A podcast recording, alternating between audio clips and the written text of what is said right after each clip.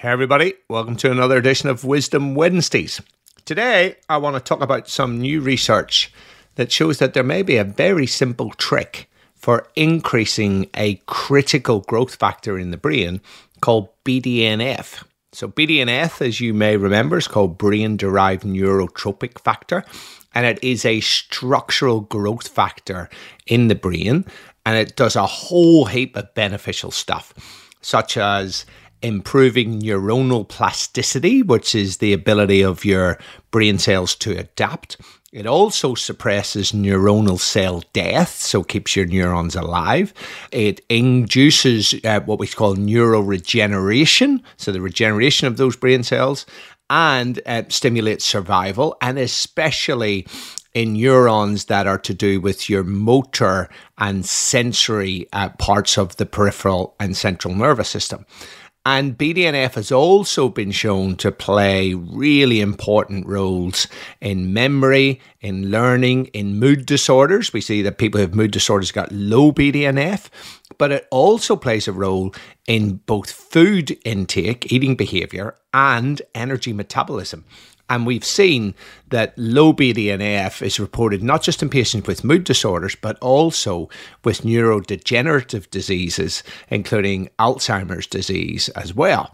And lots of drug companies have been trying for many years to synthesize BDNF and get it into pill form, but that so far has not been possible.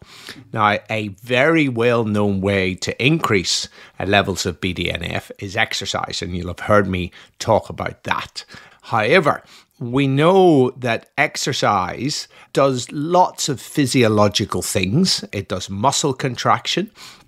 It also increases um, our breathing rate and it increases our core body temperature. So the researchers were wondering which one of those things actually drives the BDNF or is it a combination? And it's previously been demonstrated that when you exercise in the heat, that results in higher levels of BDNF than exercising in cooler temperatures. So, based on these results, some researchers have concluded that BDNF was stimulated by an increase in your core body temperature during exercise. However, there has been no um, information so far on whether BDNF can be released just by increases in core body temperature that are independent of exercise. That's what these researchers said. I think I've seen some research um, linking it to the sauna previously. So, what these researchers did was they got eight healthy men and they um, got them to do two different things. And they separated these by seven days, and it was in randomized order. So, one of the things they did was they had 20 minutes with their head out but immersed up to the shoulders in water, hot water that was 42 degrees. And then the other group were doing 35 degrees. So everybody did both of these, but they just did them randomly. And they drew blood samples at rest. And then immediately after immersion in either the thermal neutral 35 degree water or the hot water at 42 degrees. And then they took blood again at 15 minutes afterwards and then 30 minutes after they got out.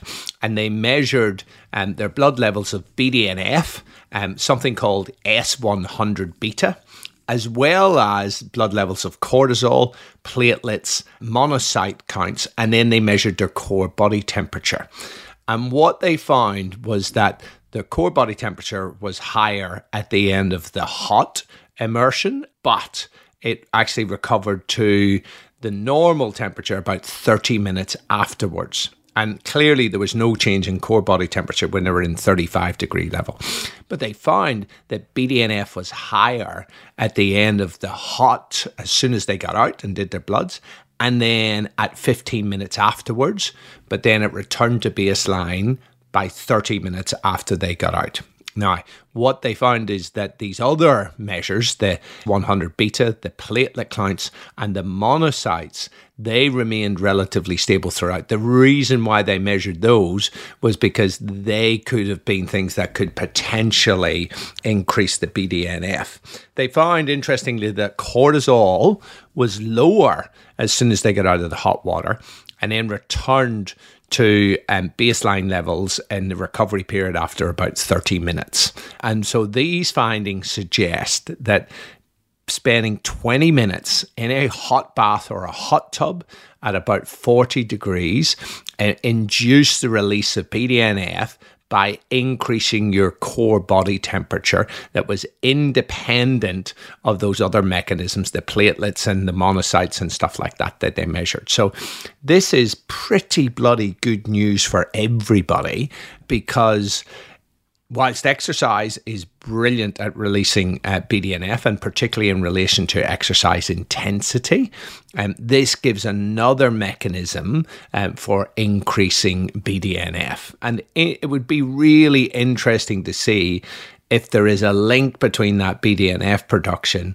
and the heat shock proteins, because I know that heat shock proteins are released um, from exercise, and previous research has suggested that raising your core body temperature by about one degrees activates the release of, of heat shock protein. So it'd be really interesting to see whether they are just independent benefits, the BDNF and the heat shock proteins, or whether there is a strong link between the two of them. But until that research is done, I think the take home for everybody is getting in a sauna if you have a sauna is a great thing to do because it releases BDNF if you increase your core body temperature by one degree. That's previous research that I've seen.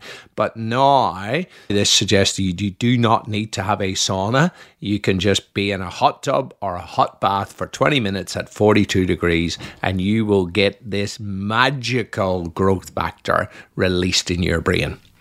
So that's it for this week, folks. Catch you next time.